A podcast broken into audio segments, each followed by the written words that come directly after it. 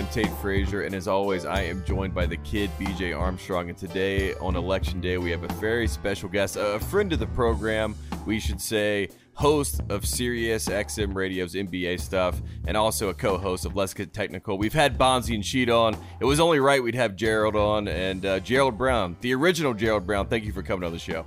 I appreciate it. Thank you for having me. Thank you for having me. I finally got the call. Yes. It like yes. it was a mail-in ballot. I was mail-in ballot. it's cleared. Well, I'm glad my guy's coming in. He he he's more than a friend. He's family, family on the show. What's going on? Tell us what's going on in the sports world. Take us uh take us around. The, let's start with let's start off with your Buccaneers first. Yep. You know, we know you a big Buccaneers fan. what y'all six and two right now? You feeling good? You got Uh, Brady. You know, yeah. you win on uh, you win on Monday night. So I'm gonna I'm gonna shut up right now and uh, let you tell us about those Buccaneers because you are a serious, serious fan.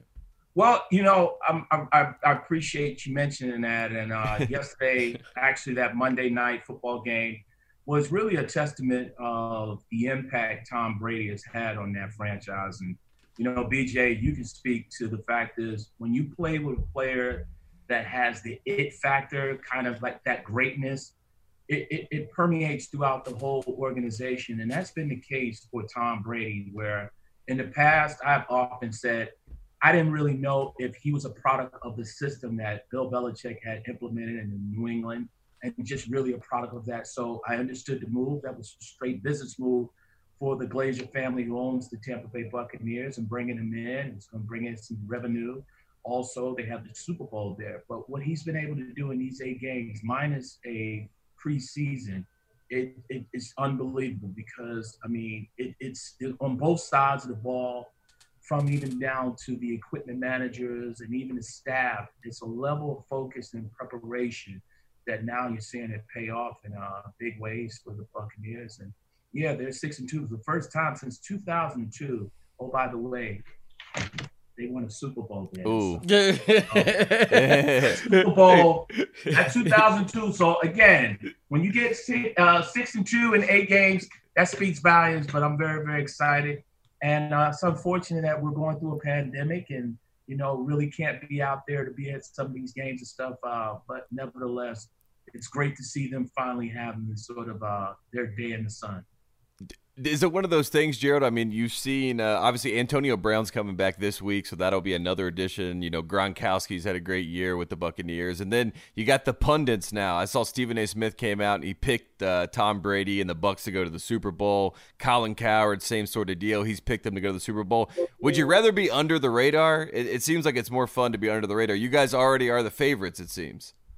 Well, I think that's the level of the expectation, and let's be honest. You know, I don't think with Tom Brady there, you're you're running from those expectations mm. because I know the fact is with a player of his magnitude, he's going to be held. He's holding guys accountable to say, okay, this is the expectation. The bar has been risen. So now, when you come into work and come into practice, you know what it takes to get it done, and this is where it begins. And I think that's always been the narrative with the Tampa Bay Buccaneers and with a lot of franchises that really struggle in learning how to win in terms of having the right people in place that again when things go right during the course of you you can have a great workout and great practice but being able to have it translate onto the game situation you know your work is not in vain and that's been the case with this year for this franchise knowing that again if we work hard in practice we're starting to see the results and that was the case in week eight for them against the giants Mm. You know, Gerald, and, and you know, you work in the media,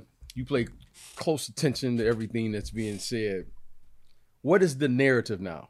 Was it Belichick or was it Brady? now that we're halfway through this season, well What's the know, narrative?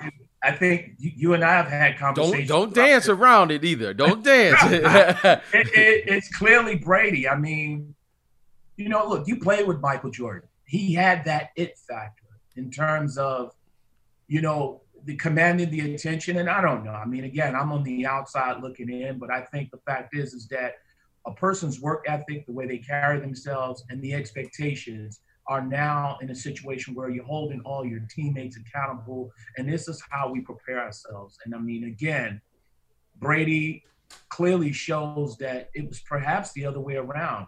Belichick needed Brady as opposed to Brady needing Belichick because of the success.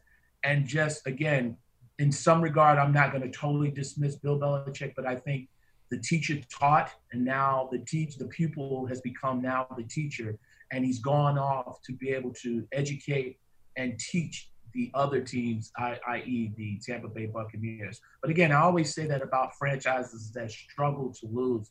You know, I'm up here in the tri-state area, and it's a travesty what's going on with the New York Jets as well as the Giants. And when you have organizations, i.e., the Detroit Lions, I'm sorry, BJ. Wait a minute, whoa, whoa, whoa, whoa, no, we're not struggling. We're not struggling. We we don't struggle. This is just what we do. BJ, if, if, y'all win on Thanksgiving Day, that is called a successful season. Yeah, so let's hey, hey, hey, right. Y'all win on Thanksgiving Day. We the only Day. one that can talk. If you're not a Lions fan, we can't let you talk well, about. I, I don't us. hold that against anybody. That's right. I have sanity. But again, I'm not going to look at that situation. But you look at franchises that struggle to have success and be able to capitalize on it. And it always comes down to some of the determining factors is having the people in place to learn and teach other players how to win. And especially you got to have things go right during the course of the season, certain games, because, you know, when you win, that kind of boosts the morale and everybody feels good and you know that you're working hard towards something. You don't notice those situations with teams like the Patriots in the past, definitely the Pittsburgh Steelers. So I, I think it speaks volumes. And BJ, I'm sorry, your Detroit Lions are in that situation where you have two players that are pretty much all-time greats actually decided that they wanted out. They gave money back to get out of Detroit. Calvin Johnson and the great Barry Sanders. Don't you be talking about my. I'm Lions. just saying. I'm just telling BJ's you. upset. Barry Yeah, Sanders. hey, hey, Come on, hey. man. We don't struggle up there. This is what we do. this is what we do. Scratching and surviving. That's what We- they're hey, doing. Every Yeah. week we fight. Every week we fighting up there. It, it, it is an interesting point that you bring up, though. Tom Brady, we saw in the last dance, you know, the Jerry Krause, Michael Jordan angst came around the idea of organization versus player. And you, you we kind of, BJ and I talk about with Tim Duncan and Gregg, Gregg Popovich. You know, Tim Duncan leaves, and you see what Gregg Popovich is after the fact, and he's having to figure it out on his own. Same with Bill Belichick now with Tom Brady. And I think that just speaks volume to there's a certain caliber of player that can lead and be a, a difference maker. Like you said, the it factor. So that's something else uh, that that's been an interesting narrative because Popovich and Belichick for the past 10 years, those are the guys that people point to and say they are the best coaches in the profession, right? And now they're dealing with the backside of not having a, a premium talent on their roster.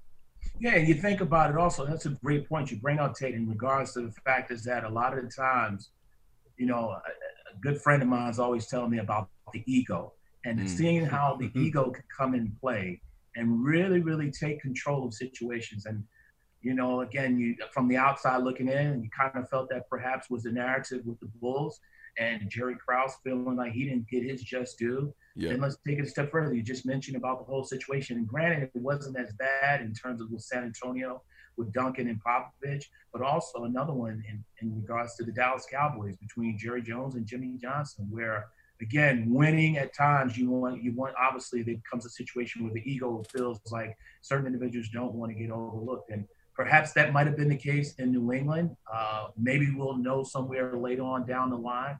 But uh, conventional wisdom would say that probably had played a role in it. So it's really surprising when you have success, that ego comes out and really gets in the way sometimes of something magical and special. So, Drew, you know, and, and, and listening to you talk here, we're, we're going to assume that your pick, the Bucs, will represent in the NFC, right? I don't know. You know, it, it, you know, one thing I learned about their last game against the uh, New York Giants is the fact is that uh, the old narrative and the cliche is on any given Sunday, you just never know. Uh, things But you're happen- feeling good about your chances, though. You believe. You're feeling good about your chances every week. Yeah. I'm feeling great about them because I think at this time of the year, you're always looking in a situation where can we perhaps maybe slip up and get a wild card? And, you know, the way things are shaking out because of the pandemic, they're looking like they're possibly going to add another playoff team. So taking that, that 12 to now 14, but possibly to 18 teams. So there's a, a, a bigger pool to get into the playoffs, but uh, we're just taking it. uh, We, I'm taking it game by game he- he- and I'm hoping that uh well I feel like hey I can put my helmet on. I feel like um, I still feel like s- I can do something. Run I out wanna- there and look at the tee after they kick off. I wanted Love to it. ask you. By game. I wanted to ask you last week in the AFC, you had the Steelers and the Ravens. Mm. Who's coming on the other side? Also got the Chiefs in the AFC. The Chiefs. Yeah. It, it, it's who's Rash- coming. Now, you Rashid would be guy. upset if we didn't Yes. mention the Chiefs, so we have to mention the Chiefs. Well, you know, one thing that think about it this way: there's two things. Number one, the Kansas City Chiefs. It took 50 years for them to finally get a Super Bowl Super Bowl victory, and they mm-hmm. they had the great Joe Montana, Marcus Allen. They kind of did what we what the Tampa Bay Buccaneers are doing now in terms of going all in and bringing these sort of veteran pieces, and we know how that turned out. And now to get one, and now the expectation is to get back.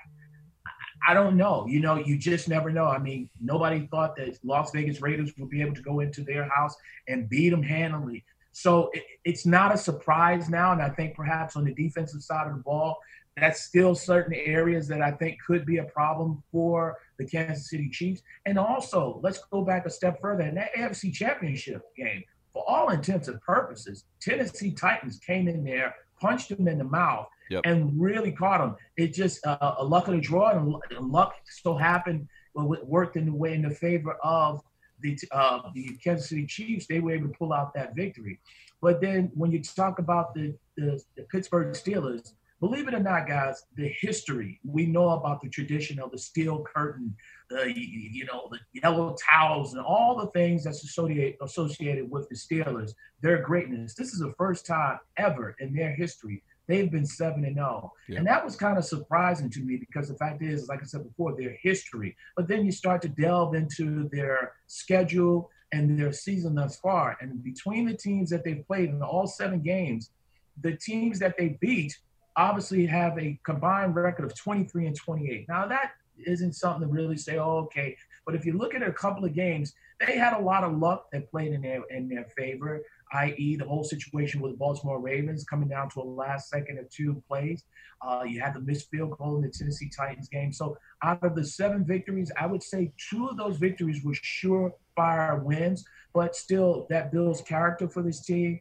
But I think the expectation is always about not only for the Steelers making the playoffs, but winning the Super Bowl. So I don't know just yet. Still a little concerns, but that that seven and zero to me honestly is a little deceiving. Yeah, I, I do think that at least in, in the sense of the Steelers being in seven and zero in that historical moment, Mike Tomlin's probably going to be a Coach of the Year nominee, which is great to see. You know, love Coach Tomlin, so he's always been uh, a guy to point to and has had that consistency with the Steelers. Can we pivot BJ to basketball because I think the football we have we have. We, that's that's the, that's the person the shimmy and shake that we need to get here. There's a lot more questions on the NBA side, Gerald, and obviously you talk about the NBA on Sirius like mentioned at the top of the show. What are the big BJ asked before? What are the big narratives? What are the big headlines? We got the NBA draft coming up. You know, we've gotten some rumor mill out of that, but what are people talking about? Is it all CBA talk? What's going on in the world of the NBA? I, I think that you know the sort of narrative is that you know people are not really focusing on the fact is that there is a real serious issue that's taking place and the, the each and every single waiting moment second it's pushing it closer and closer up to that deadline in terms of if the season is going to start uh, in december if not in january all those things and i mean it doesn't look good and I, I just think that the biggest thing is I'm, I'm curious to see how it plays out in terms of if it doesn't start uh, around Christmas and they try to push it back to January because of the lost revenue. Does that become a situation where now the bargaining further continues and thus maybe not even starting around the player association uh, date that they wanted to? Um, if it starts around Christmas, what, what is the free agency period going to look like? You're going to have a draft that essentially, and I mean, again, you know, you just have all these different policies in place. But you know how in football, and you know, they have these NFL shows Yep. uh, in regards to free agency, where guys will get to a team and they don't leave out of the building until they get a deal in place. Well, I'm the way this thing is playing out, we could potentially have a situation, and I mean, again, it's wishful thinking. But if a player, a free agent, he was only going to go and visit teams that he has a real strong interest in signing.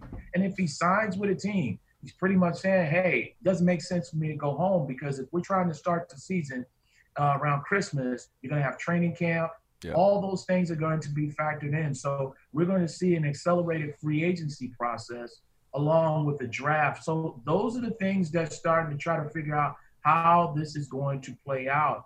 But each and every single day as it, it continues on and it passes by, it's starting to look very, very bleak and grim in terms of possibly having to start around Christmas. Mm. You, you know, Jero, you make some some great points, and I want to ask you about the draft prior to free agency. Right, seems like the draft this year has kind of gotten lost. And what are you hearing about the draft? Some of the names, who's going to be number one pick? I know you always got your ear to the street, and uh, what you hearing out here in the NBA draft this year? I mean, it's kind of gotten lost. I mean, we haven't heard much about the draft. The CBA has dominated the headlines, free agency, mm. when the season's going to start. But what about these young kids who unfortunately haven't had an opportunity to play summer league? They have an opportunity to visit teams. It's been a very unusual situation to say the least for the entire year, not just this draft class, but for everyone. But what are you hearing, Gerald, and what can you uh, tell us about uh, this upcoming draft? Well, I tell you this. Hey, Tate, have you ever been to New York and yep. walked around in some of the Midtown area, or yep. maybe around the wintertime or even in the summertime? Yeah. yeah. They used to have this thing called three card Molly, you know, with the cards and stuff like that on the cardboard. Yeah. I look at the draft kind of like that because you a lot of posturing. You know, Minnesota's putting out there that they don't have nobody definitively that they're going to identify as a number one overall pick. Yeah. They're still trying to bring players in. And I think that honestly, and like BJ, you just hit it right on the head in terms of the unique situation that we're in because of this pandemic. It seems like the draft, it, it's it's been lost in it's been lost in this whole equation because we got the pandemic, we mm-hmm. got college football, we got college, uh, we got college football, pro football, you know, we just finished up with basketball and Major League Baseball. The Masters is coming up. Yeah. Yeah. And it's just like so much that's going on that it's like, if you think about it, we're focused already on the next incoming season, whenever that's going to start. And I just think also, twofold, this draft doesn't have a kind of marquee guy, if you will. It doesn't have a guy like if you had last year Zion Williamson that you're focusing on and like, oh my God, he's going to go to this team. He's going to go to that team. Um, you know, we can't wait to see him with New Orleans. So this year it, it poses a lot of intrigue, but I think it's just unfortunate that because of everything that's going on, this draft will get lost in somewhat and everything that's going on. But uh, you, you know, it, it's can you go wrong with a young man like Jonathan Wiseman?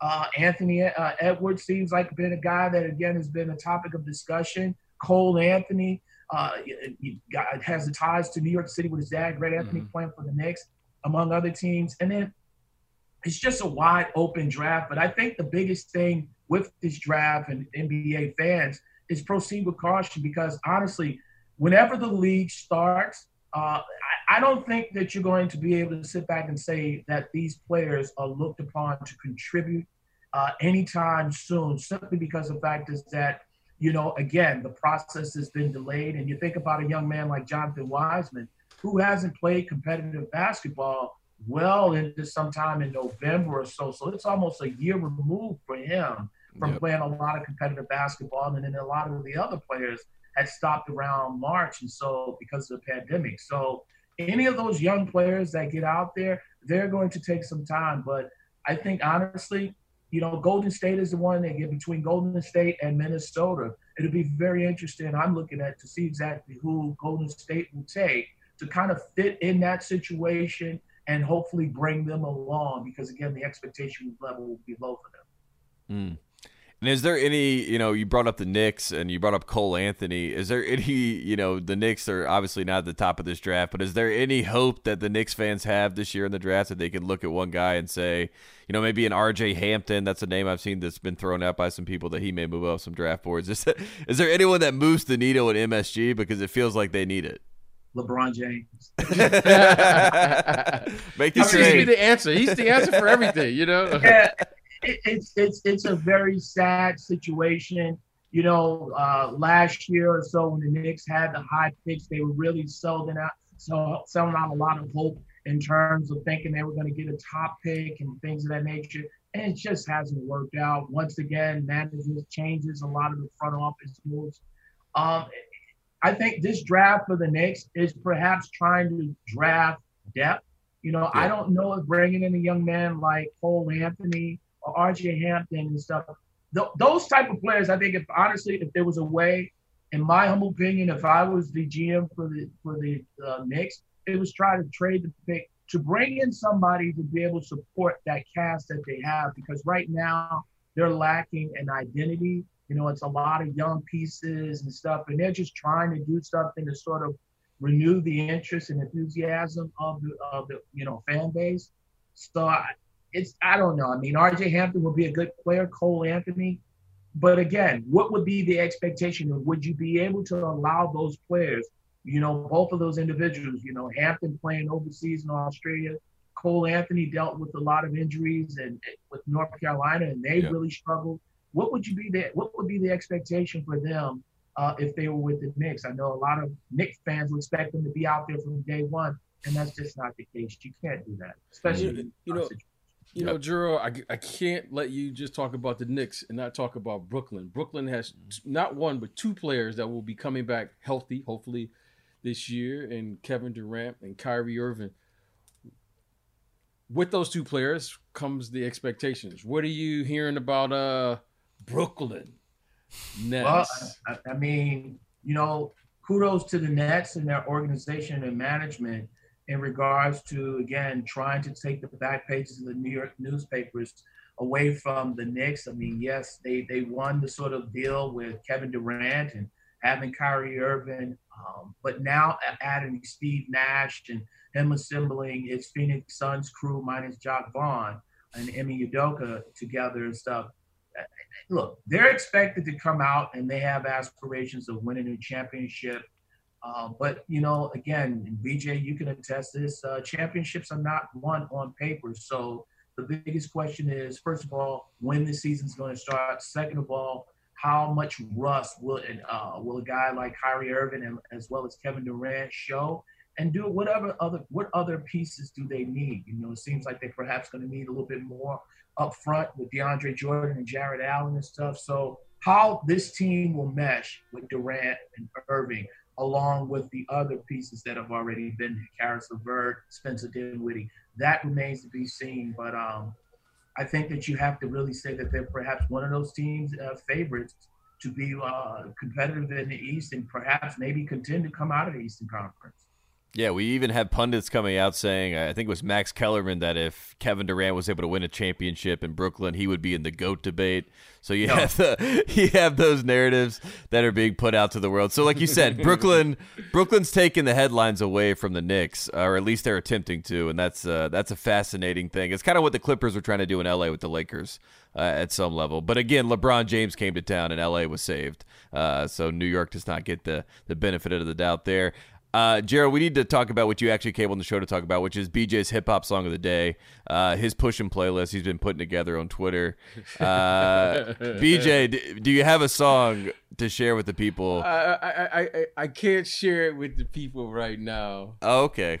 Well, you know what? I can't. You know what? I can't. I can't. You know what? I, I you know what? I was gonna surprise Jero and with this song, but I'm gonna let Jero know. So soon as we finish up the podcast. Oh, come so, on, DJ. hey, how do you deal with this tape? No, no, no I'm, I'm about to tell you. I'm about to tell you. I'm about to tell you the song of the day. You know, drum roll, please. You know, they got to have a drum roll because Jerome's about to go crazy when I tell him this song. Midas drum roll. Hey, yeah. hey. Wait a minute. Let me look around. Make sure nobody listening. Eric B for president.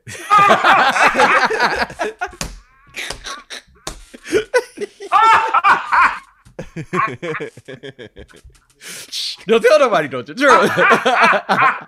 it will be immediately going up following this yes. podcast. Yes. Yes. you know. Oh going, man, hey, hey you hey. gotta put that up. I, I got it. You got to. You have to put that mm, up because mm. that is the timing is so. Uh, uh that's amazing right there. You, you, you, you, hit it right on the head. Salute, Gerald is a hip hop connoisseur. Yep. This man is Mr. Boom Bap. He is stuck in the 80s and the 90s. He's stuck there. He ain't coming out. Gerald, just give us a little hip. Give us a hip hop lesson. You know, give it. Give us your from Harlem. You know what I mean? Big L. You know what I'm saying? Rest in peace, Big L. Diddy. Harlem, the Harlem, Harlem Shake, shaking on 'em. You know, Yeah. the Harlem Shake. give us, give us that story that connected you with hip hop. I think, I mean, you know, it's so funny because um, born, I was born in Harlem, in Harlem, New York, Harlem Hospital, but also uh, spent a time and was raised some, spent some time up in the Bronx. And I used to live across the street from this park.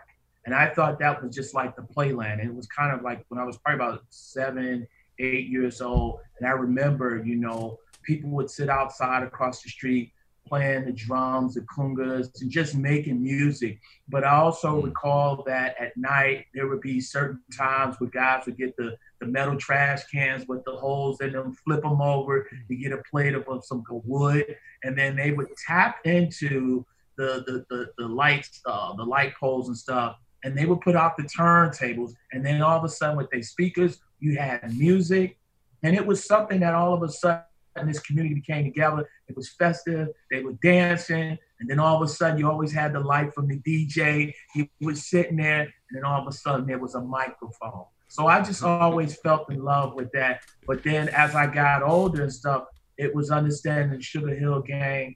What really resonated with me was uh, Slick Rick. You know, children's stories. Uh, you know, Rick the Ruler. his adventure. And then I could recall when I was living in Harlem in the 80s when Eric B, you know, and Rakim came out, you know, having buddies of mine from the neighborhood having the boom box and stuff and just walk around with their boom box, you know, walking around with a five, with a five pound boom box playing that music nice and loud. Mm. And it was just something about, you know, that hip hop sound. And, you know, I always kid BJ because I, I, I never met somebody, you know how you meet somebody and you, you sit back, you think, you know, didn't understand and think that BJ was a person that he is a true hip hop connoisseur, where this guy digs into the crates and his ear is amazing in terms when it comes to music. So I'm always learning from him, but always in his essence talking to him about sort of hip hop and everything. And he's a lyricist. I love the beat. Because that's remember I used to tell him I used to carry the crates, you know. I remember on 125th Street, Run DMC and them came out there, did Run's house and stuff. I was up there, so it's always been that situation, man. Just uh, love the music, but uh, it, it, it's an art form that truly speaks to the people and speaks about the people in poetry and motion. Mm, mm. And BJ's always about the bars. Uh, that's the one thing I learned very early on with BJ. Yeah. He, he's got no time for nonsense. I tried to play him some some music from today. He's like, "What are they talking about, though?" I'm like, they, I mean, it's like they're just talking. And BJ's like, "I need the bars." See, I, I, I, I think I can speak to that.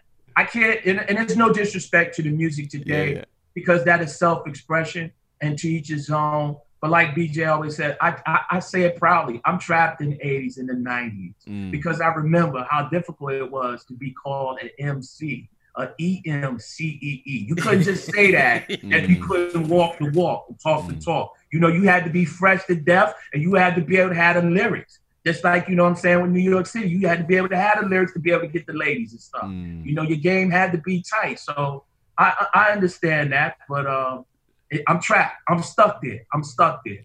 It's, it's not a bad place to be trapped, Gerald. I think I think you stay there with the boo bap, and uh, yeah, you're, you're living in a good space. And BJ, uh, we appreciate you sharing your hip hop song of the day. The people need it. So the people uh, need it. Eric Ooh. B as president will be going up immediately mm, following this.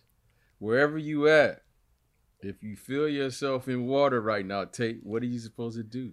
You got to make waves, and you got to press play, like Diddy said. So When I just ask one request, when you post that, just just just just post the first ball. I came in the door. That's all I want you to post. A quotation. I Yeah. came in the door. Said it before. I never let the mic magnetize me no more. Don't, That's don't all get me I want started. you- Sure, you don't get me can't. started now. You Don't get me started. Don't I get. can't. See, he gets hyped. He gets hyped. See, this is what Gerald Invite did. me, He started invite fun. me. Yeah, he that's started good. fun. See, he know how to get me. hold it back. Hey, hey, I see, can't hold it back. Take it off my coat. You know what I'm saying? Clear my throat. Now you know some of them been, been trying to write rhymes for years. I'm gonna leave it right there. I'm gonna leave it right there. I appreciate you, my man. It's always great to see you. And uh, be sure, Joe, where can we check you out at? I know you're on Sirius. You everywhere. Serious. You got the thing going, the podcast with Rasheed. You got a great podcast with Rasheed and Bonzi. You everywhere. You know, Uh, where, where can we find you at? Oh man, I, you know, I'm I'm in the process of trying to consolidate my my Twitter, my my actually my Instagram page because again, I couldn't find a password, so I created one, and then I found that one. But uh, it's interesting because the story behind that is the original Gerald Brown. Gerald Brown is something I think I'm probably going to keep and stuff simply because one of my followers on that Instagram page is a great late great Phife Dawg, uh, tremendous sports Right. fan and Yep. hip hop guy. But I'm at Gerald BLSS. Uh, you can hear me on Mad Dog Sports Radio. Uh, When 1 can we hear you on that. Gerald? When can we hear you on Mad Dog? Uh, I'm actually on Mad Dog Sports Radio uh, Monday and Tuesday, uh, and then sometimes different. So again, uh, 1 a.m. to 3 a.m. Eastern Standard Time out on the West Coast. Definitely look to chime in. And then on Saturdays, actually uh, Tuesdays or Thursdays, uh, I'm on Let's Get Technical with those two ugly dudes, Rasheed Wallace and Bonzi Wells. You know, they got to make them look good, but they ugly dudes, but nevertheless, good dudes. And then Saturday, I got old King Kong Bundy Bundy fan, old uh, Rick Mahorn. Him and I are on uh, our show, the Bottom Line Sports Show, Saturday mornings, 10 a.m. to 1 p.m. Eastern Standard Time on Sirius XM NBA Radio. Man, when do you find time, man? When do you you the hardest working man? Let let somebody else make some money, man. You everywhere. Let- hey, no wonder we can't get no ratings here, man. You everywhere. You, Oh, you man, hey, hogging man, up the Bill- airwaves, man. the Bills, hey, the Bills always keep coming, but you know what, man? I love what you guys are doing. Big, big fan of yours, Tate and BJ. You know, man, definitely nothing but love for you, man. Uh, happy you got a little haircut. Look like you got your Easter haircut. Yeah, he's back. He's back. He's looking like he's 12 again and stuff, you know. He's looking Let him know the I'm trying to convince him to take that. I, he's the only person I know that's hoping his hair goes gray. You know what I'm saying? That's all hey, He's got to let him know. He's like, I'm wise now.